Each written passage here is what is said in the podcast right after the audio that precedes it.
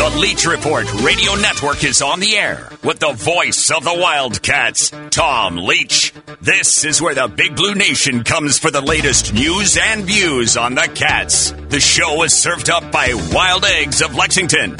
Interact with the show now by tweeting at Leach Report or email leachreport at gmail.com.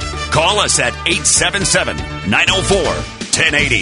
Now, the voice of your Wildcats, Tom Leach. Hey everybody, welcome in. Game day edition of the Leach Report from the Clark's Pump and Shop Studios here in Lexington. Kentucky takes on Arkansas tonight.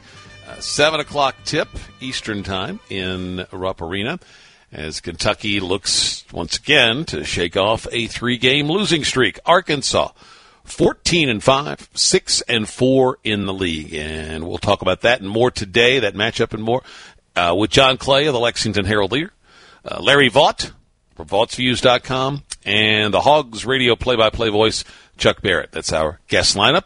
Rolls us into the Wildcat news of the day. Arkansas's won four of its last five coming into this game after going through a rough patch. Well, the uh, Indiana transfer, Justin Smith, was out with an injury during that rough patch, so that might have had a lot to do with it. Uh, the Hogs have uh, scored 20 or more points off turnovers nine times this season.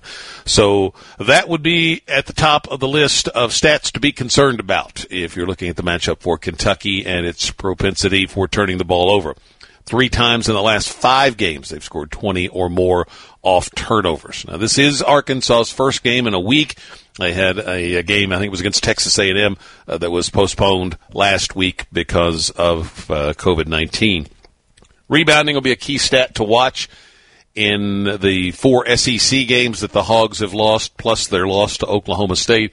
They were out rebounded in each of those defeats. They are uh, 12 and 1 when they out rebound their opponents this season. Uh, but you really have to look at their games from uh, when they started playing in conference play because they played nobody in the non-conference. So they went 8 and 0 uh, but about anybody would have gone eight and zero. So, um, but since conference play, they're six and four. And uh, again, the rough patch that they had, where they lost four out of five to good teams, Missouri, Tennessee, LSU, and Alabama, uh, is when uh, Smith Smith missed three of those games and then was just coming out of the injury and wasn't at full strength when they lost the uh, fourth one to Bama. Uh, speaking of injuries, uh, Cal talked about Terrence Clarke on the radio show last night on the UK network. Said that the doctors have determined that Terrence needs another four weeks. So uh, Cal said there were some tears shed, uh, both him and the player yesterday. Uh, that effectively, if that timetable holds true, effectively means that you know he. I, I wouldn't think he would play again this season. Cal didn't say come out and say that, but you know, four weeks uh, that puts you, you know, at a uh, timetable where you're, you know, he would be back for the SEC tournament um, if uh, that was even a possibility. So uh, I guess there's a, a slim chance, but uh, I don't think anybody's expecting that he will suit up for the Wildcats this season. one football note: running backs coach Jemal Singleton is leaving for the Philadelphia Eagles. He was just here for a short time. Came in from the Bengals. I was going to coach running backs for Kentucky and now is uh, headed off to the Eagles to be their running backs coach and assistant head coach. Um, so, uh, assuming just uh, an opportunity too good for him to pass up. So, Coach Singleton wasn't with us for long, and now Mark Stoops needs to fill another vacancy on his staff. Links to the stories that we talk about each day, well, you can find those on the Bud Light Leach Report page. That is at TomLeachKY.com. Our show is served up by Wild Eggs of Lexington. And when we come back, we will visit with John Clay from the Lexington Herald Leader here on the Leach Report Radio Network.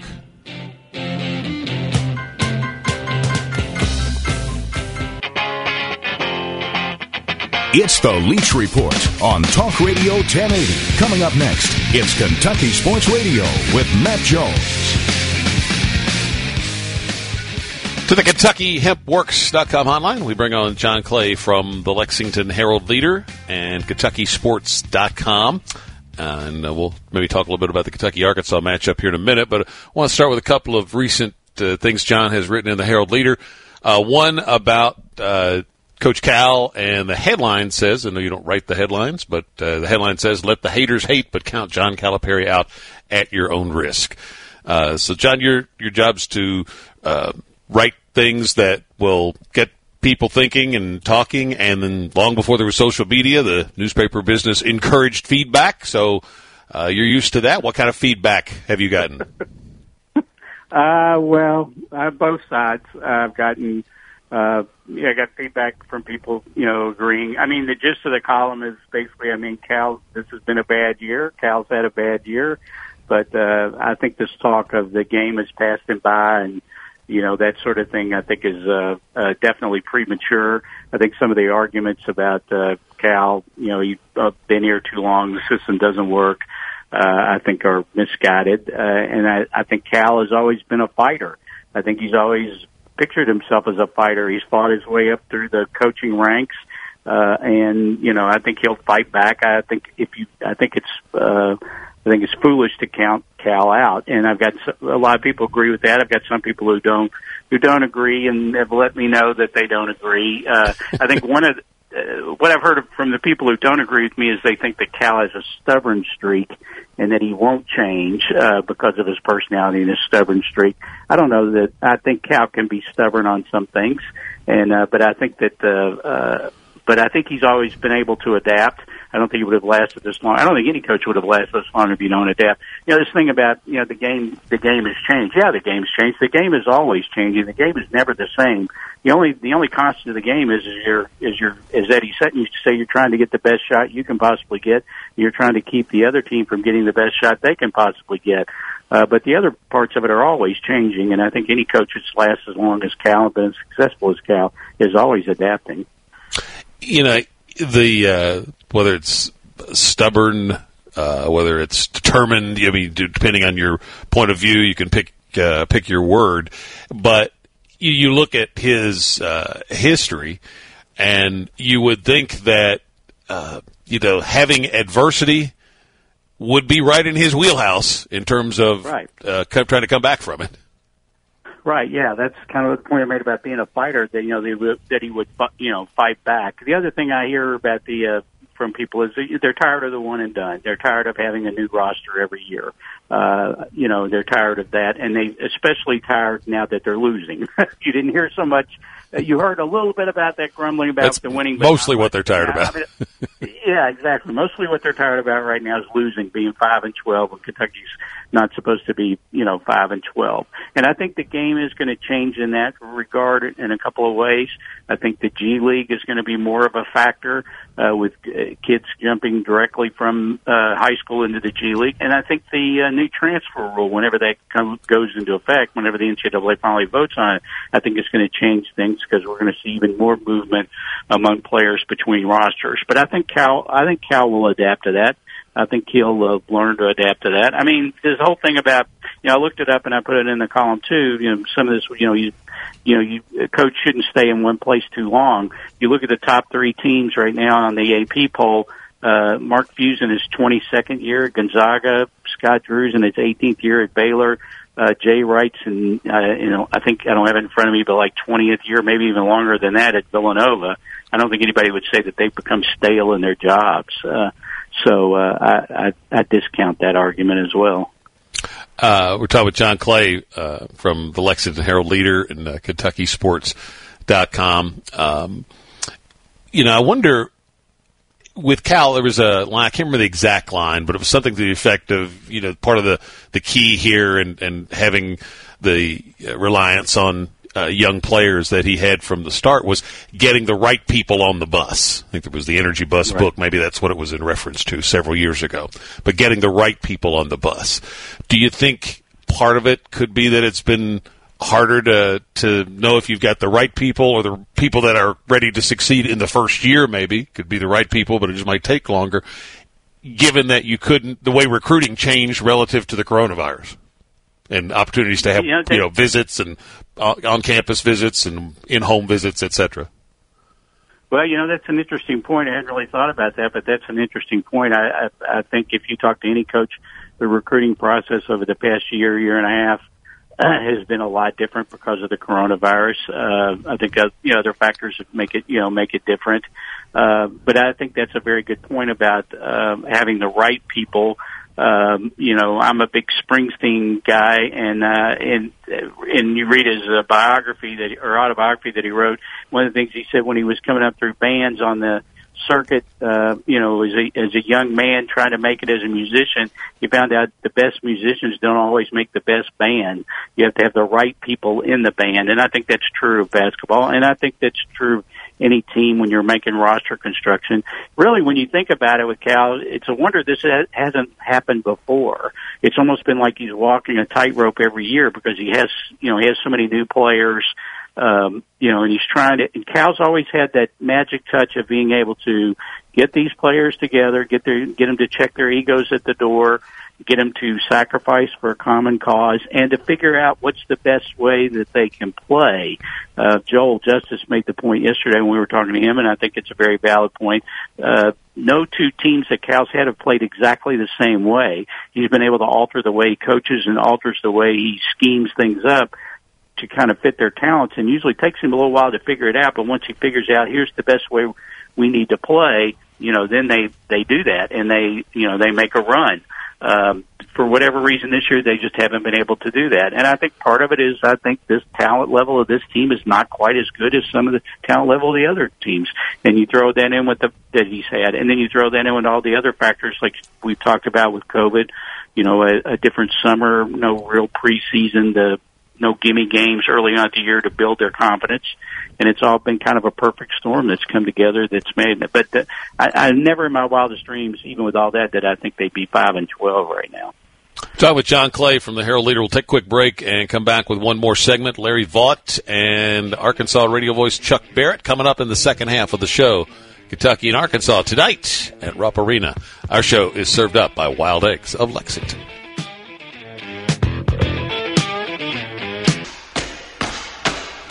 You're tuned to Talk Radio 1080 and The Leach Report. And visit TomLeachKY.com for more news and views on the Cats.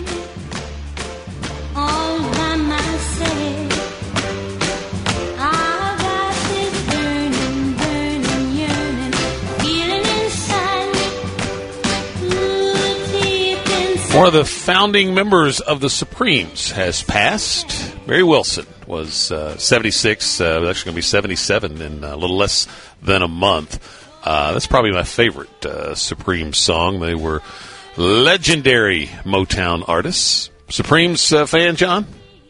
Oh, yes, absolutely. I don't know how you couldn't absolutely. be. That sounds too good. Uh, that yeah. is a great, uh, great sound. Look uh, for the Leach Report on let's Facebook. Get back to um, another thing you were um, writing about. Uh, actually, this one posted today. It's in the Sidelines blog. What Kentucky basketball needs is more players like Immanuel Quickley, who stayed around for a second year, uh, grew and developed, um, and now is off to a, a, great start in the NBA. Um, what I wonder, John, is uh, you know with the um, rule change that we all assume is kicking in with uh, unlimited transfers. Um, that do you think? Uh, number one, there will be some holdovers on this team into next year, and number two, uh, will it be as important uh, now moving forward to uh, recruit transfers as much as freshmen? Uh, yeah, I would think bo- yes to both those. I think surely, I mean, you'll probably have you know some guys go uh, go on and go pro despite the season you know that Kentucky's having. Uh, I mean, uh, the problem is, is when to me the problem is when you have guys go that aren't ready to go, and uh, then you, and you know, obviously retention helps. You know, institutional knowledge, uh, you know, experience, all that stuff helps. Uh, and but I think they've been hurt in the past when they've had guys go who aren't ready to go. If they'd stuck around for another year, would have helped both themselves and the team. That was sort of my point with Immanuel Quickley. And the other thing too, I think a lot of the times these kids think that if, if I don't go after one year, you know, I'm going to be behind or I'm going to get lost. And I think Quickley proves. And they've had other guys, P.J. Washington uh, the year before.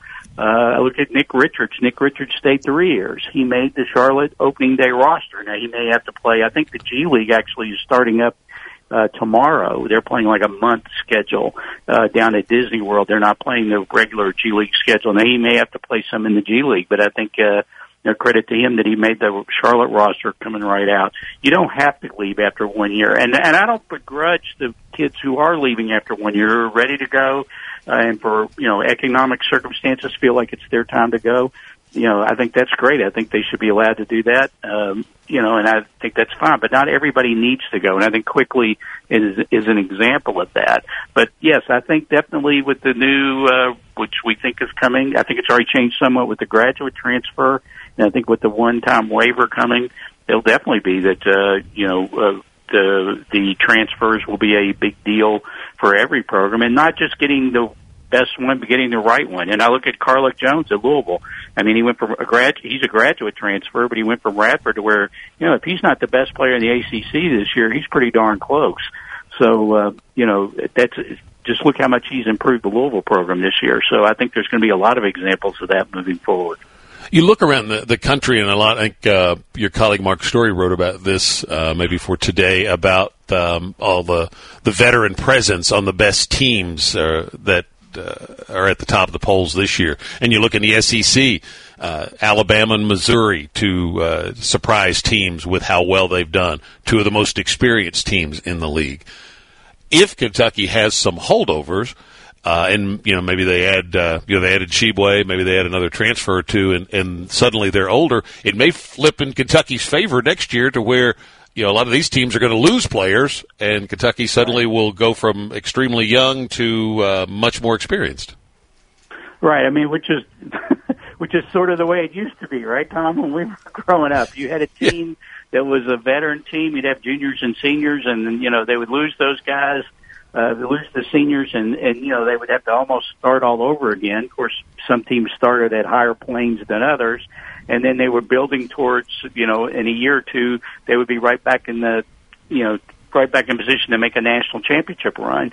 Uh, so we may be returning to more of that. I think a lot of the thing this year with the older teams is because it's been such an unusual season. It just makes sense that the guys who have played together before, who know, you know, what's going on inside the program, what to do, what not to do, instead of coming in and learning for the first time, we're going to be in a better position to deal with COVID and everything that's going on than a bunch of newcomers, which unfortunately you know, Cal found himself in. I think it's also kind of a misnomer that Cal, you know, that he always has an all new team. I mean, that's not true. I mean, if you look back at last year, Hagans was a sophomore, Quickley was a sophomore, uh, EJ Montgomery was a sophomore, Richards was a junior. It wasn't all new freshmen.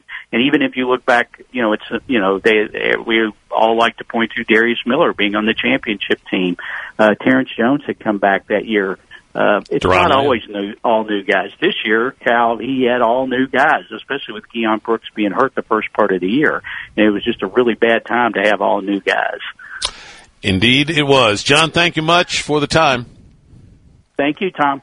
You can read the stories we're talking about at KentuckySports.com or pick up the Lexington Herald Leader. Uh, we're halfway home on this edition of the Leach Report.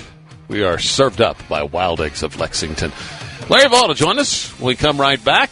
And then Chuck Barrett, the radio play-by-play voice of the Razorbacks, also coming up in the second half of the show. We're coming to you from the Clark's Pump and Shop Studios.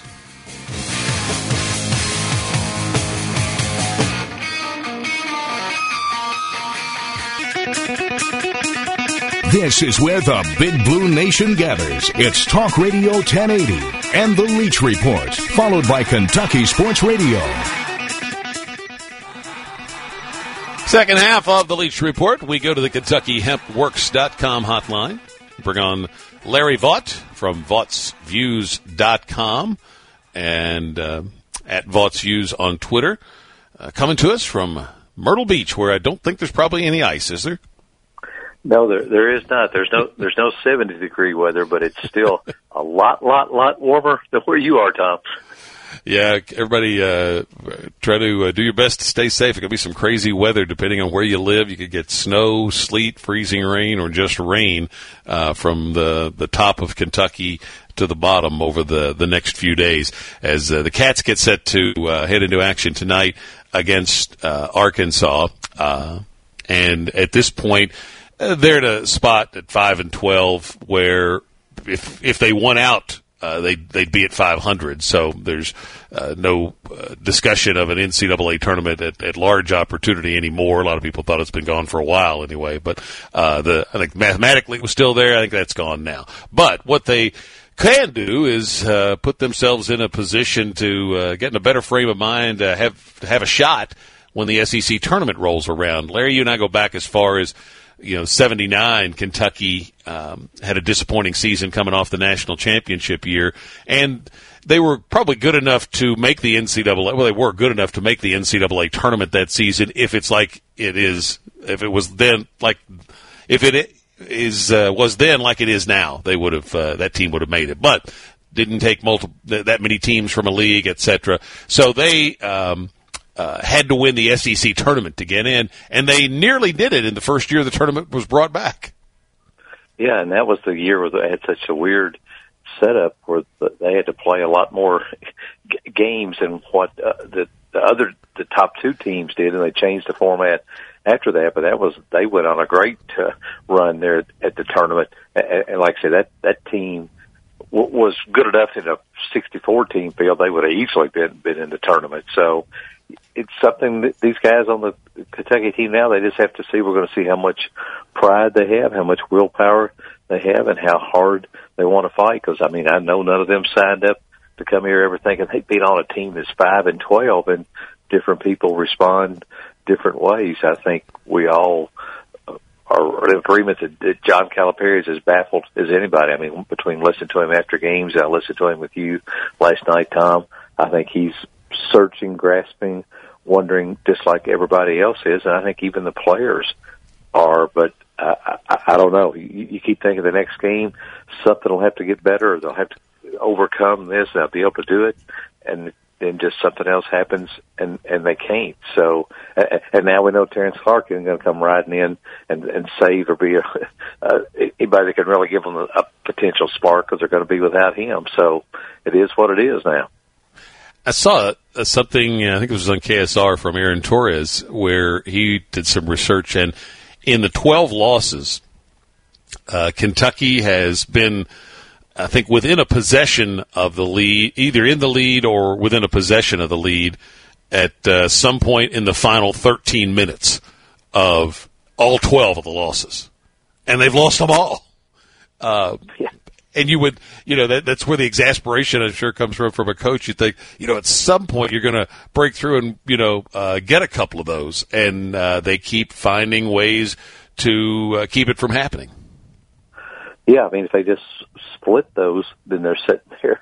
You, you know, the record is just flipped almost, and you would think that's certainly not an impossibility to think if you're in the game with 10 minutes or so to go, that to think that you would win at least half of them. And in Kentucky's case, you usually could win a lot more than half of them. So they've had opportunities, but either they go through periods where they just cannot score, or they go through periods where they can't stop the other team, or they go through periods where they just make a couple of careless turnovers. So it, it just seems like it's never just always the same thing, but the result always ends up the same me uh, chat with you about a story you have up at VaughtsViews.com. This one's uh, back a few posts. It was on uh, Olivier Sarr and, uh, and pressure. And there was uh, a story in The Athletic yesterday where uh, Seth Davis got the chance to, I guess, get coaches to go anonymously. Um, with him and talk about uh, the various teams in a lot of different leagues. And when they got to the SEC in Kentucky, uh, one of the things they uh, talked about a couple things, you know, B.J. Boston and his struggles. Then they talked about Sarr and how um, his issues may be more psychological than, than physical in dealing with the, the pressure of you know coming into a program like Kentucky. And uh, you wrote about uh, some comments Bruiser Flint made when he did the media session, I think last week uh, talking about that. And I wonder uh, if there's a part of this for these guys uh, that they are going to experience the the downside of, of struggling uh, through social media reaction, but they don't get any of the positive side where, you know, if they're out around campus going to classes, they'd get some encouragement. I mean, you know, it's just human nature. People are going to, you know, come at you on social media anonymously much more than they ever would face to face, especially if you're seven feet tall. So, you know, he'd be going around campus, he'd be getting encouragement. At the games, there'd be cheering, people asking for autographs even after a loss. All those kinds of things that just make you feel a little better. They get none of that in these times. No, and, and they spend probably a lot more time on social media than they would normally because no matter how much you tell people not to right now, I mean, including me, you find yourself, if you're not out doing things, you just kind of click on and look but whether you should or shouldn't. And, and it did surprise me a little bit when, when Bruiser talked about the, the big difference in the pressure in the ACC on Olivier versus the pressure at Kentucky. I guess we just get so used to being around it, we don't think about it that way. And you just think a guy that's played against Duke, North Carolina, and all for three years, that you know he's going to be fine when he gets here. But apparently that's not the case, and I think Olivier, you can tell, doesn't have an, an abundance of confidence out there sometimes that he probably is thinking instead of just reacting and, and playing. And then he's been pro, and then you c- c- compound that with the way he just gets so many, I don't want to say useless fouls, but fouls that just kind of drive you crazy and seem to get him in foul trouble almost every game. Yeah, and um, you know he's a guy that they would like to you know play. Cal uses the term play through, but you know go, going back as far as the Notre Dame game, he said they wanted to play through Olivier, and uh, there's you know games like the last one where you know he's maybe played well and then he's out for a long stretch, and he entered the second half with one foul, and you think okay, this is a game where you know we'll have him for the whole second half, and then he gets in foul trouble uh, instantly. Yeah, and again, most of his fouls are the kind you just say, "Why? Why did you do that?" The, the illegal screens or the reaching in way away from the basket, right? And and things. So it's just the little things that he just needs to clean up. But then again, you think you're 17 games into the season, you ought to have those cleaned up. And because, like I say, it's not like he's a kid just coming out of high school that's had to learn. But again, it's been a, been a huge, huge problem for him. And the uh, frustrating things you go through, go down about the whole roster and just think, you know, these little things, you know, for everybody's got their got their uh, issues that you'd love to be able to uh, uh, help. I guess that's where uh, what Cal's wrestling with. You'd like to help them get through that to to take it to a higher level. Me, I get to a football point. I see uh, Scott Padgett's, uh, Scott and, and, Cynthia Padgett's son, uh, both former Wildcat athletes. Lucas uh, is a preferred walk on for UK football out of Alabama, six four two eighty five center. That's cool to see. Yeah, I saw it this morning too, and it's uh, it, it's really pretty cool. Scott's uh, uh, other son, I think, is a walk on for him out at uh, I can't remember if it's New Mexico or New Mexico State, where he's helping coach now. So it's a pretty athletic family, and I think uh, it's, it's nice to see Lucas come up here. I mean, Scott always thought he was going to be a pretty special football player, and I think to have a chance to come up and play for Kentucky, and it wouldn't surprise me in, in a couple of years if we don't see him find a way to get on the field. Yeah, I, I think that you see that uh, certainly in in football. Um, he uh, was invited to play the Blue Gray All America Bowl uh, All Star game in January. Uh, had some offers from CUSA schools and, and some Ivy League programs, but you see this in football, and I think especially maybe even more so in uh, in the trenches, uh, where a guy just uh, if you got the got the work ethic, sometimes they uh, find their way onto the field. They sure do, and I think everybody I've ever talked to about this young man. He's uh, he, he he's got the work ethic. He, he's a pr- pretty stout young man and, and works out a lot and, and had a really good high school career. So I was a little surprised to see him go ahead and opt to come here as the walk on. But but again, I, I think he's a kid that down the road could play and probably end up being on scholarship also. And you know, with guys like Charles Walker, David Bouvier that came in as walk-ons and uh, developed into key contributors, and you can go back further and find more. Uh, I saw where uh, Harold Dennis's son Trey from Sayre uh, has uh, gotten a preferred walk-on spot as a wide receiver too. Yeah, and, and that's really nice to see. I mean, Harold's one of the great great stories at, at Kentucky, and to see his son uh, have a chance to come follow along with his dad, that's gonna that's gonna be pretty pretty special. Uh, also going forward. Larry, safe travels back from South Carolina. Thank you for the time. that is if I do come back, Tom. I, may just stay here. yeah. Given what's coming to Kentucky, I'd say that uh, would not be a bad audible to call right now. Thank you, Larry. Yeah. All right. You can read him at VaughtsViews.com. Uh, also hear him in the uh, Lexington market on our flagship station, WLAP, on the Sunday Morning Sports Talk Show uh, with Anthony White, Curtis Birch, Bo Robinson on Sundays. Coming up, we'll chat with Chuck Barrett from the Arkansas Radio Network on the Leach Report, served up by Wild Eggs of Lexington.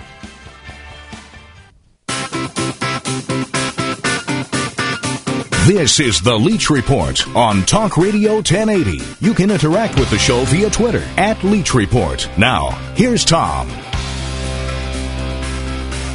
Back to the KentuckyHempWorks.com hotline. We bring on Chuck Barrett. He's the radio play-by-play voice for the Arkansas Razorbacks. And uh, Chuck, I'm looking at Arkansas Arkansas's worksheet here. They lost to Oklahoma State in the SEC Big 12 Challenge by four. Of a good Oklahoma State team. Other than that, they just had the rough patch at the beginning of uh, the new year with losses to Missouri, Tennessee, LSU, and Alabama. And in preparing for the game tonight, just looking through the notes, it uh, looks like that coincided with Justin Smith's injury, right? Yeah, that was a big blow. He's uh um you know, he's he brings a toughness inside that I think they've lacked and he's a smart player. He's a veteran player and knows how to play the game. I think over the last 5 he's averaging twelve and a half and 7. So, you know, those are good numbers and those are numbers that you need and they really missed him when he wasn't in there.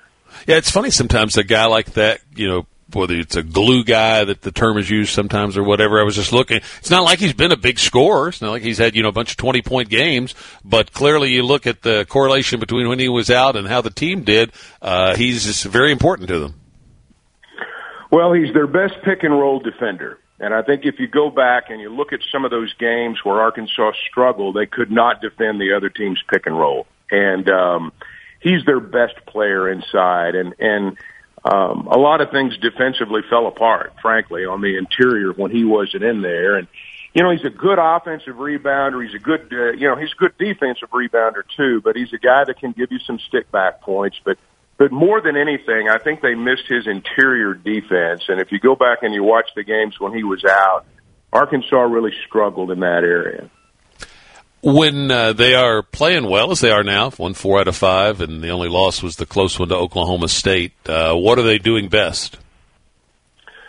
You know, they like to get out in transition. Uh, this is a team that, you know, Muss only goes about, you know, eight or nine, and, and really it's closer to eight than eight than nine. And um, they like to get out in transition. This is a team that you know, there's there's there's a mix of veteran players and young players, but they're all new. I mean, only Desi Sills, who will play tonight, has played against Kentucky. So, you know, it's been one of those situations where they've kind of learned on the fly.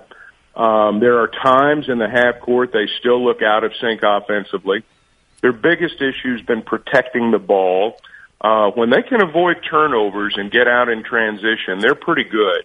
Um, Jalen Tate's a transfer point guard from from Northern Kentucky, and he's uh, he's been really good since conference play. In fact, when you look at this winning streak, he's been their leading scorer, and he's become more of a scorer than he was. And um, I think he's made a real difference. But but when you see him struggle, a lot of times it's in the half court. But when they're you know when they're out in transition, they're a pretty good offensive team. I guess Coach Musselman will be well equipped for the, the way we all think the landscape is going to change in college sports with respect to transfers because he's always had a lot of success in that game, right? You know he does, and I mean as a staff, they, uh, I mean they study the portal. They, uh, you know, they had a plan when last season ended in terms of how they were going to utilize it, and I'm sure they'll have one this year too. And you know, it's it's basically free agency in college sports, not for everybody, but um, for a lot of players out there. And yeah, that's the way it's going. You know, and, and, and Cal's done this over the years. I know they're struggling this year, but it'll be a one-off year in that regard. There's a real knack to assembling a team. Lots of guys can go out and, and, and recruit good players. Uh, there's a lot of good players out there, but there's a knack for assembling a team with new guys in a short amount of time. And I think Muss is pretty good at that. Um, you know, the early indications are that he's pretty good at that. So I think that's a pattern we'll probably see see follow in the coming years. Yeah, I was just uh, talking to uh, one of our earlier guests, and you know where Cal's assembling of a new team generally happens with recruits as opposed to transfers, and that uh, yeah, I wonder if some of the restrictions on you know campus visits and in-home visits in the recruiting process in this last year, um, you know, could have uh, impacted you know the the guys that he brought in or who he needed to. If he if I'm bringing this guy in, I need to have you know certain type of guy around him, that kind of thing. You know, it's an interesting point because you know the transfer portal this year was one of those situations where and and I kind of think it's going to be this way every year anyway. I don't think for a guy that's entering the transfer portal like an upperclassman, I don't think he's got to go visit the other school. I, I, I don't think that's what he's after. I think he's after a place where he can play. They all think they're going to go pro, or they wouldn't be transferring to get into a better situation. A lot of these grad transfers, anyway. So um, it, it is different recruiting a, a, a transfer portal kid as opposed to a freshman. Um, it, it, when you're 17 and 18, the, you know, the parents are involved and they want to visit and they want to, you know, obviously the kid wants to visit. He's got a lifetime decision to make. But these transfer portal kids, they're looking to better themselves right away. And, and I don't think they're as concerned about where they do it as, and, and where they go as maybe a high school kid would be. Yeah, probably true. Um, anything in particular that Arkansas has uh, has struggled with? Uh, you mentioned the pick and roll defense without Smith. Anything else?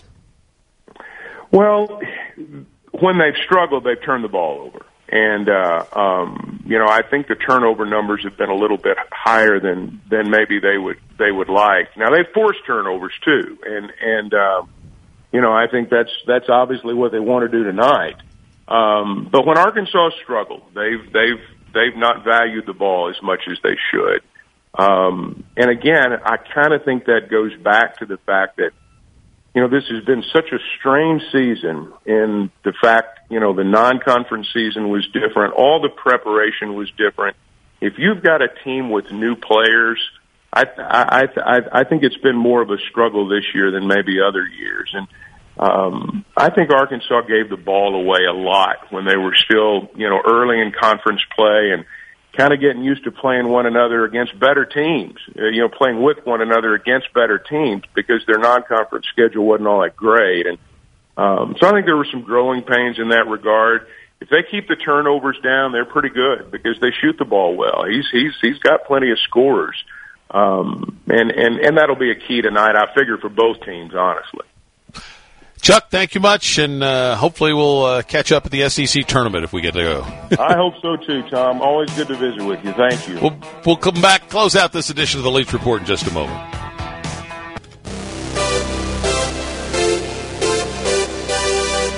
Congrats to Quinton Bohanna. He's been invited to the NFL Combine, and Aaron Fox named NBA Western Conference Player of the Week.